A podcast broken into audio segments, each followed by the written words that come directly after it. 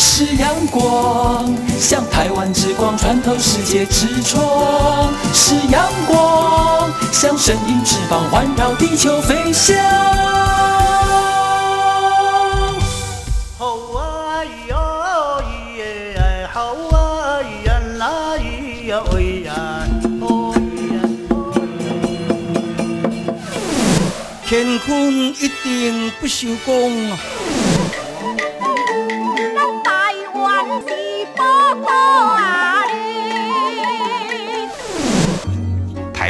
着多元的面貌，经由不同族群、语言、风俗习惯、艺术戏曲的融合，汇聚成台湾独特瑰丽的文化。恋恋台湾，为你传递台湾独特的文化风情，引领听众真正认识台湾，了解台湾，爱上台湾。欢迎朋友收听《恋恋台湾》的节目，我是吴祝玉，在空中陪伴你。这里是中央广播电台台湾之音。我们在今天为大家进行的《台湾有够赞》，和大家来讨论有关于鸟类黑面琵鹭。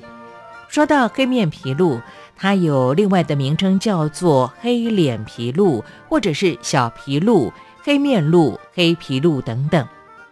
台湾赏鸟的人士称它叫黑皮，因为它的嘴巴扁平，像汤匙的形状，跟中国乐器当中的琵琶极为相似，所以就被取名叫黑面琵鹭了。因为它的姿态优雅，又有黑面天使或者是黑面舞者的雅称。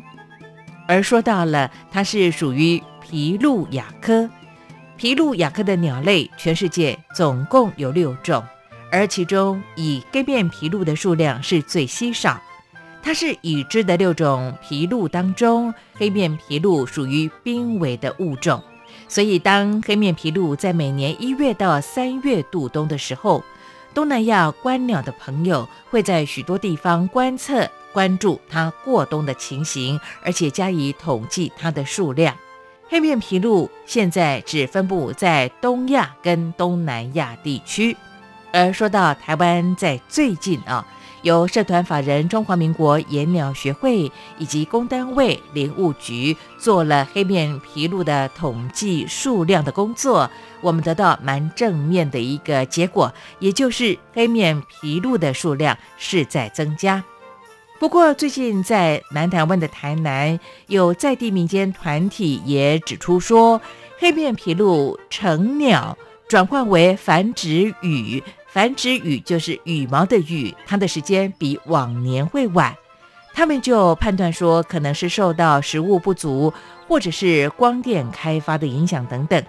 而在当地的工单位也相当关切这个问题，召开了学者专家来讨论。社团法人中华民国野鸟学会，他们就针对这个议题也发表了看法。副秘书长吕义维就说到嘞。黑皮，也就是黑面琵鹭，是台湾渡冬的候鸟。每年春天北返之前，成熟的个体会陆续换上繁殖羽毛，是一年当中最美丽动人的阶段。不过，转换繁殖羽毛的时间，今年是不是比较晚？应该由客观的研究跟调查来判断。主观的零星的个体，或者是区域性等片面的观察。不一定能够代表目前在台湾黑皮整体族群的状况，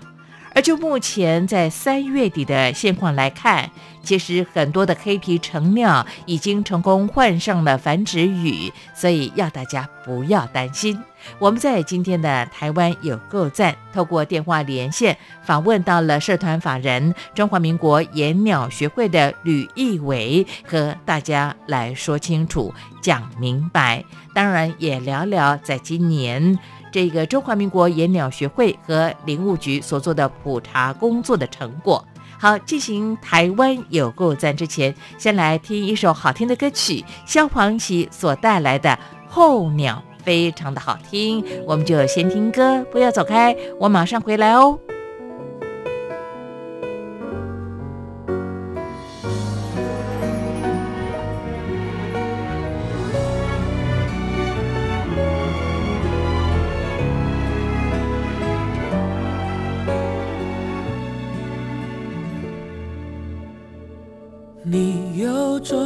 着，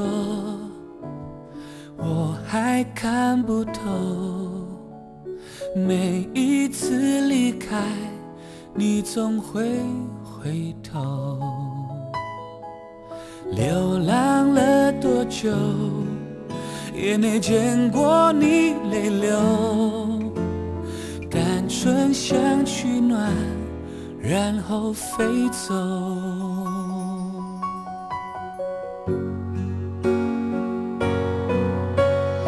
你有苦衷，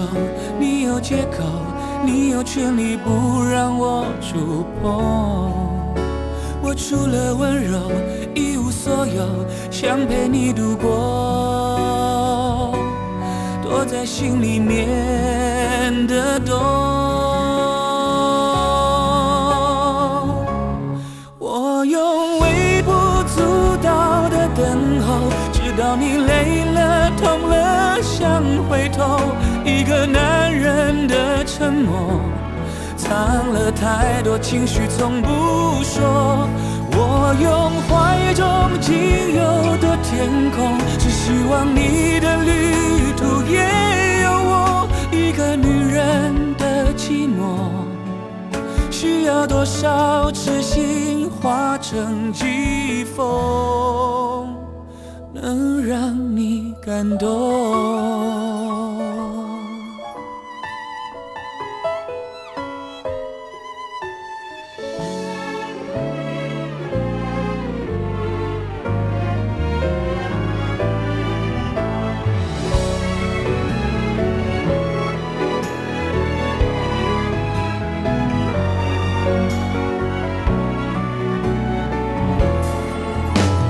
你有苦衷你有借口你有权利不让我触碰。我除了温柔一无所有，想陪你度过，躲在心里面的洞。我用微不足道的等候，直到你累了、痛了，想回头。一个男人的沉默。藏了太多情绪，从不说。我用怀中仅有的天空，只希望你的旅途也有我一个女人的寂寞。需要多少痴心化成疾风，能让你感动？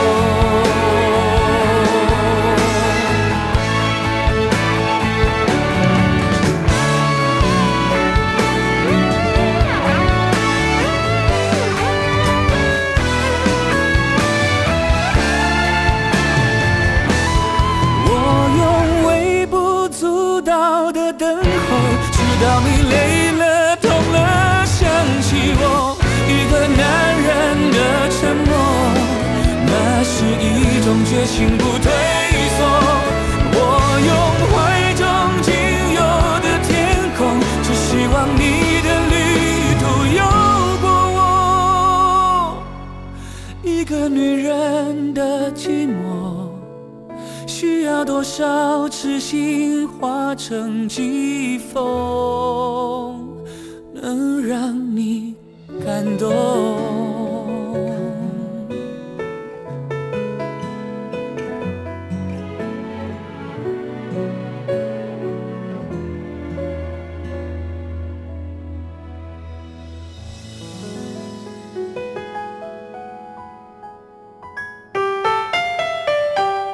位听众，因应夏季频率实施，本台将从三月二十九号起恢复华语网十九点到二十点短波七二三五千赫频率，欢迎收听。宝贝，你可不可以告诉我，台湾到底有什么？台湾有原住民，还有泰鲁阁、金门、马祖、澎湖，还有来屿，也还有。好吃又好玩的东西。哎，听你这么说的话，我还发现台湾真的是有个赞。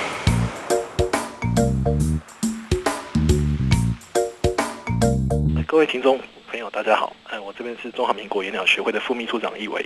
好，那我今天呢会跟朋友大家分享我们今年二零二零黑面琵鹭普查的结果。那今年普查的数量是台湾呃三十以南的历年新高哦。然后相较去年有增加不少的数量。那这几年黑面皮鹭呢，在台湾近年来有明显的数量波动，尤其是台南数量以外都有增加趋势，显示黑面皮鹭渡冬基地有扩散。好，那可是也，我们未来也需要很多问题，需要大家一起来关注。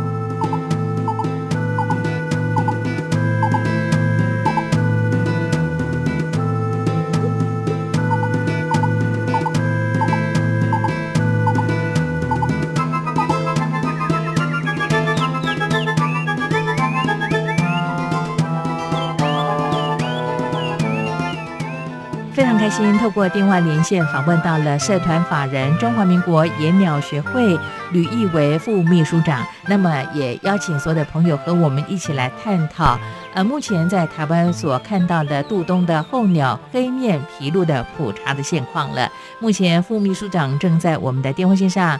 义文你好。哎，朱玉姐你好，是呃，一伟其实多年来也邀请我们的听众朋友来关注、了解台湾的生态的发展的现况啊，尤其是以社团法人中华民国野鸟学会来讲的话呢，对于鸟是特别的关心呢。不过刚才我们在闲聊啊对谈的过程当中呢，吕义伟特别跟我说到了，其实。以中华民国野鸟学会在今年公元二零二零年，其实好像是一月份的时候，是不是跟台湾的公单位林务局做了呃黑面琵鹭的普查的工作？今天也和大家来分享这个成果。那我想一开始就想请教这个吕义为副秘书长了，这个黑面琵鹭的普查工作，你们着重的重点在哪里？而今年又有什么样的一些成效呢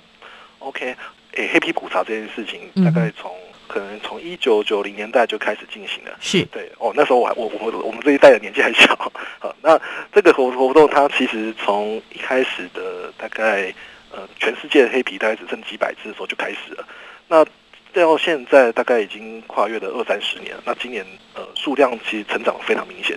好，早期黑面皮鹭全球大概只有两三百只的时候，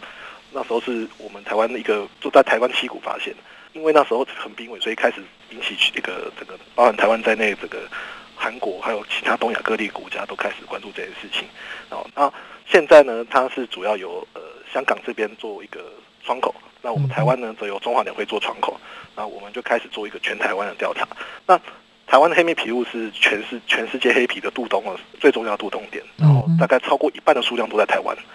从从去年开始，黑面皮鹭数量从原先的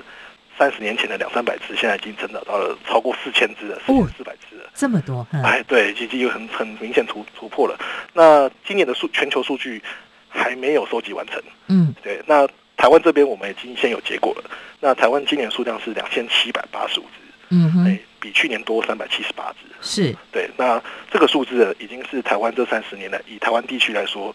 是数数量最高的一次了。OK，所以从刚才呢。吕义伟特别跟大家所做的一个报告，我们就很清楚的了解。其实以这一个在台湾渡冬的候鸟黑面琵鹭来讲的话呢，呃，在台湾其实我们所做的普查的工作呢，它的数量是属于增加的状态之下啊。那么这个增加的状态呢，是代表就是说我们的生态环境适合他们的呃停住吗？还是说代表什么样的一些意义呢？黑面琵鹭它其实它有在台湾现在。他喜欢的栖地其实是人工鱼温跟盐田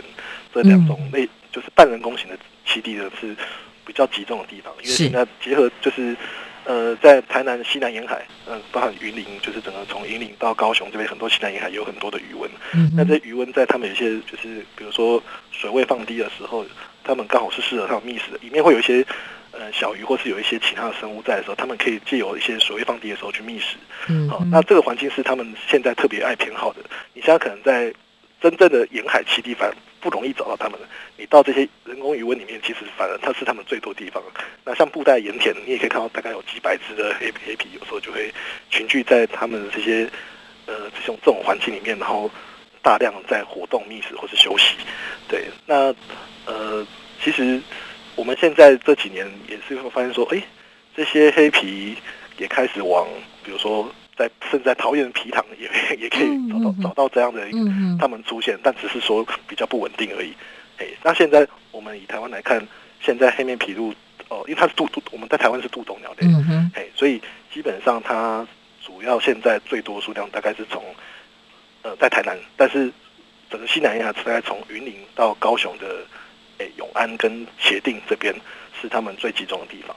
好，黑面披露刚才呢，呃，社团法人中华民国野鸟学会的副秘书长吕义维特别提到了，呃，由于它是在台湾渡冬的候鸟，那么在过去我们发现到的，比方说高雄的永安茄定啦，或者是台南的西南沿海一带，都有机会看到它们的踪迹。不过现在其实有稍微往北啊，就是像在桃园的皮塘，也有机会看得到它们。刚才你特别分析说，他们喜欢的环境就是在一个余温嘛，也代表说它的食物是。有来源的地方，才有机会看得到黑面琵鹭。是，没错。好，对，好。那其实讲到这里呢，我就想请教这个吕义伟副秘书长了。其实黑面琵鹭，呃，它既然它的生长的环境是有这样的一项要求啊，那台湾成为它很重要的渡冬的所在的栖地来讲的话，今年的普查成果其实还不错，就是说我们是增加的状况之下啊。那全球的普查的情形有一个比较确定的数量吗？至少刚才你特别提到，呃，从过去的几百只到现在是好几千只，四千只以上嘛？对，嗯，对，现在应该说去年应该说从二零一九年开始突破四千，因为在二零一七、二零一八年的时候，那时候大概都还是在三千九百左右。是是，然后去年就开始全全世界全世界就突破了四千只到四千四百六十三只左右。嗯，对，那这个是应该说这是从黑面琵鹭这种鸟开始受到呃近年的保育，东亚各国的民间团体，然后跟一些保育主管机关开始关注之后，这这个这个成长是一个蛮令人振奋的一个结果了。就是因为因为说真的，为什么会让人高兴？一个很大原因，因为我们现在其实台呃我们在整个。东亚地区的水鸟，嗯，黑面琵鹭也算一种水鸟，是，其实大部分的水鸟的数量都在下降。对对，这应该说我们之前我们在我们一样在朱玉姐节目里面有分享过是鼠鸟，我们那时候提过说，在整个中国沿海里面，因为沿海造体的关系，所以很多的玉衡科水鸟，其实在这几年的全球数量是在慢慢的下降的。是对，那甚至有些也开始进入到濒危名单。嗯，那黑面琵鹭很有可能是未来可以比较。有机会离开保育，就是在全球寿险名单里面有机会慢慢等逐等级在下降的一个少数人水鸟，对，因为其他 大部分大部分大家都在下降趋势下降的时候，只有它在往上爬。那我们有我们即使有在猜说，为什么只有它这么好，是因为它保育特别好嘛？其实也可能也不一定这样说，也许是因为它刚好它的迁徙地就是从南北韩交界，嗯，跟台湾，它就是这样子直接跳过来，它其实。比较少会去依赖整个中国沿海这样子跳岛式过来，就是说，如如果它它就是可能说它飞行过来，其实有时候好像以前就有资料显示，它不飞过来好像只要一天多就到了。嗯嗯，对，其实它会下来非常快，所以他们其实没对于整个中国沿海的栖地依赖性相对没有那么高。可是有些像那个玉衡科，他们的繁殖地是在比黑面琵鹭在更北边的地方，在整个俄罗斯西伯利亚是的地方。那他们体型小，他们可能在移动过程中需要跳的点比较多。嗯，对，所以他们对于这些中间过境的过境的这样栖地依赖性就更高。那黑面琵鹭它虽然也有过境，但是在整个可能以台湾跟韩国这样距离来说，其实呃他们是蛮容易就抵达的。那也许他们避他们。简单来说，其实他们可能避开了那些所谓被开发的地方，所以他们这几年的数量，再加上台湾现在在整个这几年对于黑皮的重视，所以其实对他们来说是有帮助的。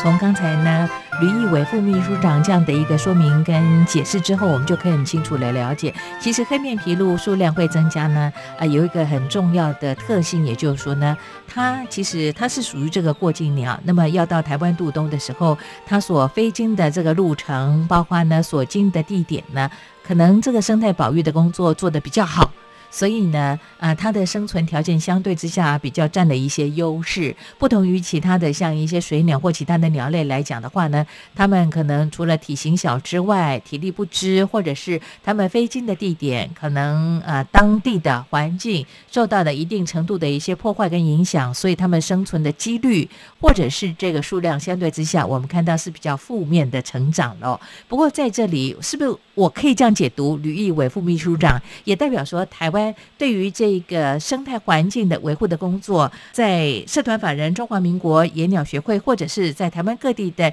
鸟类学会，大家共同的努力之下，其实是被大家所看到，而且我们有这样的一方面的尝试跟资讯。嗯，其实也不敢归功邀功是我们鸟会自己做了，应该说只是说现在因为黑面琵鹭从二三十年来，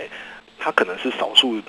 一般民众，即便你可能不认识鸟类，嗯，或是你你可能根本对鸟类没有不是不是这么有兴趣，但是你可能都有听过黑面琵鹭，就是一般民众可能都可以，你比如说你认识哪些鸟，黑面琵鹭可能会是它少数它可以讲得出来的鸟类。好，那显示就是说，台湾这几年的保育，或是不管是从学小学生学生的一些教科书，也许这件事情都有深入到一般民众的的心态了。那所以像现在只要遇到一些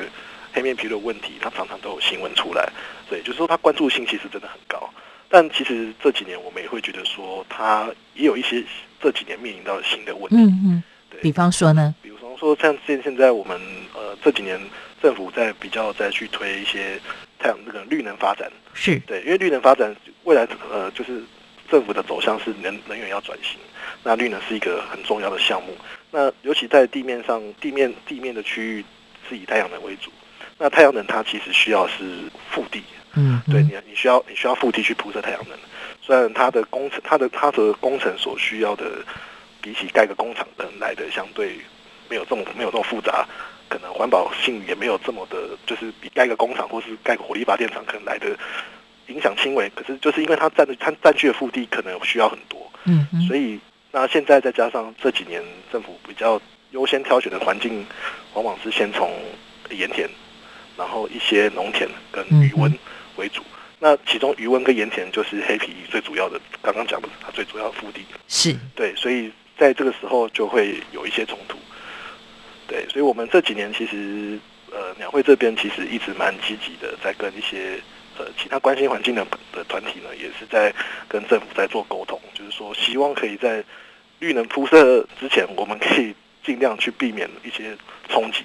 嗯，对对对，然后对，不要让这个政策明明是。绿能既然叫绿，其实就是关系，就是跟友善环境嘛。那不要在关心环境做的这样的一个建设时候，也去影响到我我们的生态，这样其实是有矛盾的。OK，就好像您刚才特别提到了，其实呃，因为政府推动所谓的绿能产业的问题啊，那相对之下，他们选择的场域，比方说是过去的说法叫闲置空间嘛。那比方说像一些湿地啦、盐田啦、余温等等哦，这都是呢黑面琵鹭它们很重要的栖地，就是在台湾渡冬的过程当中所需要的它们的食物的来源或者栖息的所在地。但是因为开发绿能之后，这些土地被征收、被利用了，呃，相对之下破坏了整个生态的环境，而黑面琵鹭它们的生长就受到了一些威胁了。其实谈到这里，相信很多听众朋友想请教社团法人中华民国。野鸟学会的吕义伟了，义伟，那既然我们要注重这个绿能的产业的发展，还要重视像鸟类的生态环境的维护啊，就你们这么多年的呼吁跟倡导，呃，也请了很多的专家学者来做一些探讨，有没有多赢的局面呢？可以怎么来做？比方说，可能我们在绿能的产业发展部分要有一定范围的限制啦，或者是说鸟类生态栖息这个部分，我们可以如何来协助关注呢？嗯，其实像我们跟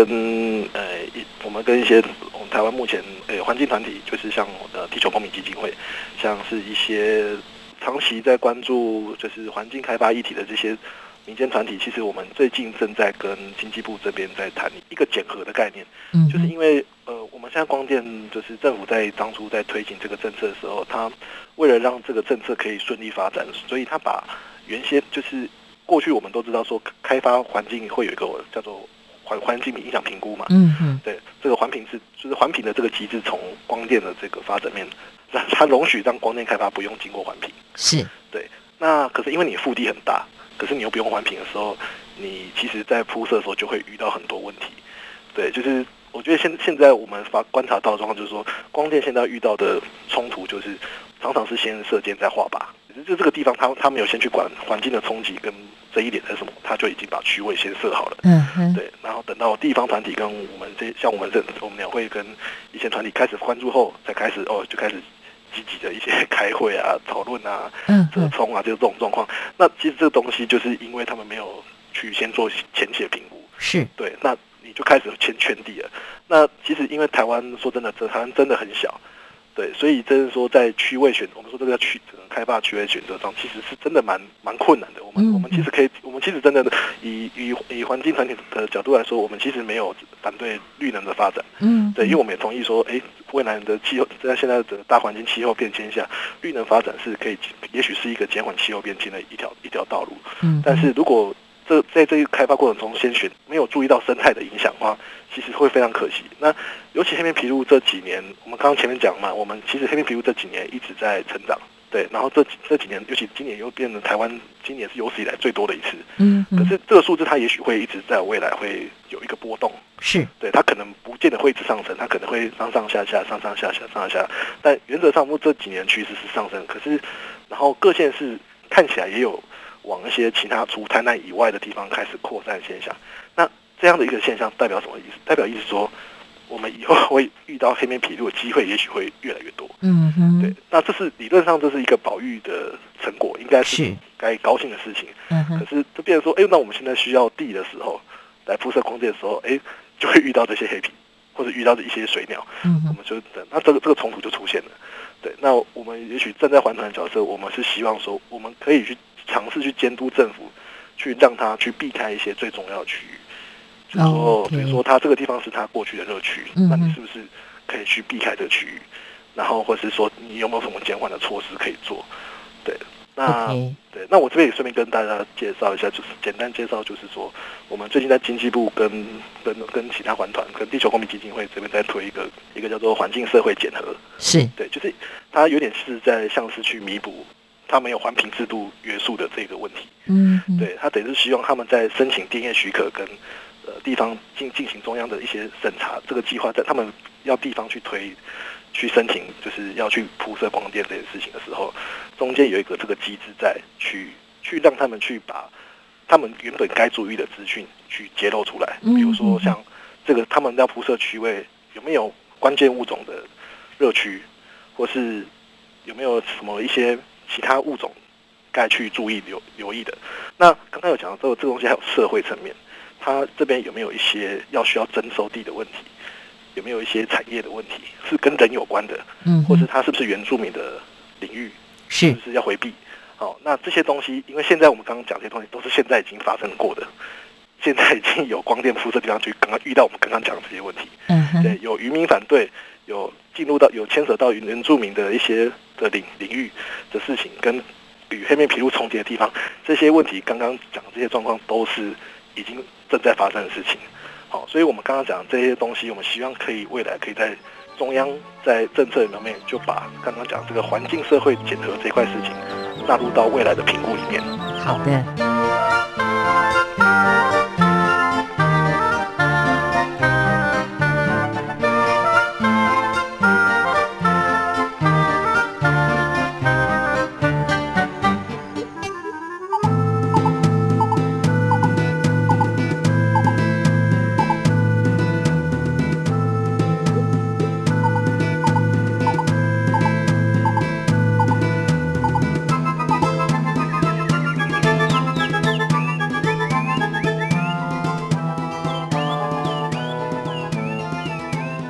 是刚才吕义伟，您刚才特别提到的，像一些呃，鸟类它们停住的，像这些热区热点来讲的话，刚才你们也特别提出了你们的观察跟建言，也就是说呢，可能是热区热点的话呢，可能我们在这个绿能产业开发的过程当中，不管是绿能产业或其他产业的发展过程当中，尽量可以去避开它啊。那还有就是说呢，其实从刚才你的观察跟分享，我们也很清楚的了解，过去呢，不管在公单位或者是一些企业，他们要发展产业的过程当中，通常就是就觉得，哎，闲置空间呢，或者是这个土地腹地面积比较大，就圈地为王，就开始做这样的一项工作，完全没有去考虑到一些生态的栖地的维护工作。但至少从你们的呼吁之后呢，我们就很清楚的了解，热点热区可以去避开它。那么再来的话呢，其实你们也并不反对所谓的绿能产业的推动的工作，呃，如何来提升我们绿能产业的工作，这也是我们可以去观察努力的方向了。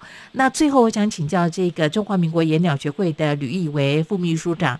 我看到你们在最近也发布了一项讯息，提到说，在台南在地的民间团体就指出了黑面琵鹭它的成鸟转换为繁殖羽的时间是比往年稍晚一点点呢。这也是因为呃食物可能不足，或者是光电开发的影响吗？还是说我们要如何来了解观察它呢？是。嗯，这个新闻它在我们的的鸟类全面引起了一阵骚动啊。嗯对，因为其实这个事情，我们觉得它其实是一个比较鸡毛蒜皮的事情。为什么呢？因为其实黑面琵鹭换羽这件事情，过去其实没有人很少人去仔细去研究过这件事情，因为它需要它其实需要一个非常仔细的跟量化的一个研究。比如说，你可能需要把不同地区的黑皮的换羽这件事，因为黑面琵鹭它会在它要在台湾离开到要往北。迁徙的时候，它会从冬天的羽毛换成繁殖的羽毛，会有一个冠，然后会有黄带有黄色这样子，颜色会变得很鲜艳、很漂亮。嗯，对。今年的传出消息说，有人认为它今年的繁殖羽变晚了，甚至没有换。是。对，但是后来其实到三月多，其实证明其实大部分可以换羽的其实都换了。是。那没有换羽很多都是未成鸟，就是对，就是说他们可能是只有一岁，就是零岁不足，所以他们可能还不会直接换。那甚至有一些是个体差异。这个那这些东西其实都过去没有特别的研究去讲这件事情，嗯，所以从一些我们会认为说，从一些地方观察，也许这个这个这个是一个好的观察，嗯，对，一个好一个好的假说，就是一个假设。那要证实这个假设，其实会非常非常的困难，而且甚至是说，你给很多钱，你不见得做得很好，嗯，对，就是说你给研究者去做这件事情，可能都要花很多的大心力去解释问题。所以我们会觉得说，然后但是我们其实对这个事情，其实问问题是一个不是一个。应该是大家都会有的疑问，是，但我们会觉得鸟会发这个讯，我们之前在脸书发个讯息，其实是有点在呼吁，因为他后来衍生什么问题？他衍生了市政府，台南市政府要去跟民间团体开会讨论为什么他会延迟换羽，我们就觉得说啊，这有点小题大做了，尤其现在又是疫情的敏感期间，还要召集一堆人去问一个。不是一个很重要的问题的时候，其实我们会觉得有点不太好啦。对，那因为这个问题其实它它需要很多的研究，是研究去证实。对，但是我们认为黑皮就像我们刚刚前面讲的光电的问题这些问题，其实都是它现在黑面皮鹭其实更比较需要更直接关注问题。那台南市政府身为一个主管在地的这个保育主管机关，它应该要先优先关注是光电对他们的影响。OK，对。好，其实我们今天节目当中邀请到了社团法人中华民国野鸟学会的吕义为副秘书长，和大家探讨有关于最近我们看到你们和林务局的合作所做的普查的工作是属于正面的，黑面琵鹭的数量是增加的状态之下，还有我们也讨论到了在台南我们观看到了黑面琵鹭的这个呃就是换羽的情形的观察哦，当然我们看到这个数据都是很正面的哦，这也代表说台湾像。这个中华民英国野鸟学会所做的生态啊维护甚至调查的工作、普查的工作是受到肯定的，也代表在台湾的民众有关于生态环境的意识是在抬头的。那当然，绿能的产业发展还是有需要，但是如何来达到多赢的局面，有待大家呃集思广益，共同来努力跟探讨了。非常谢谢副秘书长吕义维在今天和大家所做的分享跟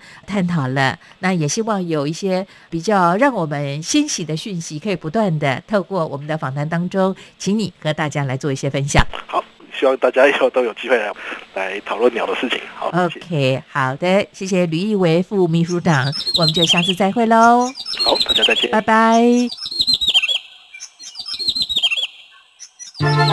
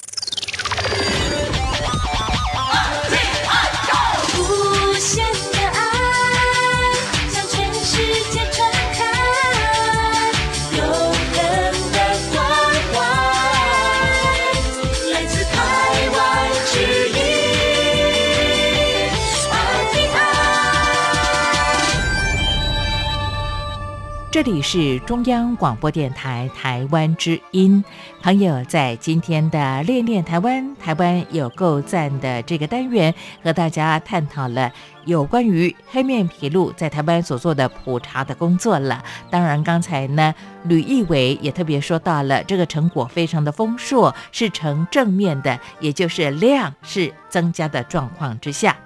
那么在这里，可能听众朋友又好奇想了解了，到底这个黑面琵鹭换羽毛是不是会受到环境影响？其实根据吕义伟副秘书长跟我说到的，这项工作的调查并不简单。比方说，他可能要去考量到长期每一个地区都要去计算出像是鸟幼鸟已经换繁殖羽的成鸟个体数。并且跟往年同一个时期来做比较，得出的比较数据才是客观而符合科学研究精神。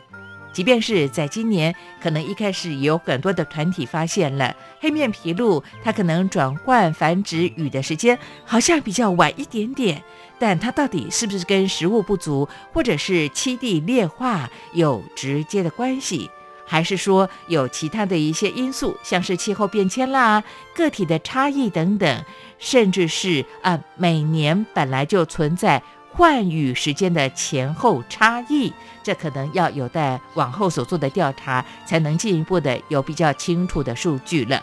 不过在这里我们要讨论到了，由于台湾推动像绿能的产业，而绿能推动的所在地通常就是余温或者是湿地。而这都是黑面琵鹭它重要的栖地了，所以刚才我们也特别说到了，如果栖地劣化的话，会影响黑面琵鹭它的生长。所以我们在规划像绿能产业的时候呢，是不是也可以比较清楚的去定出一些规范？比方说，对于这个热点区，也就是热区来讲的话呢？那么我们的这个绿能产业就不设在那个地方，不至于破坏黑面皮路赖以为生的重要湿地的栖地了。这也是提供给大家的一个参考。好的，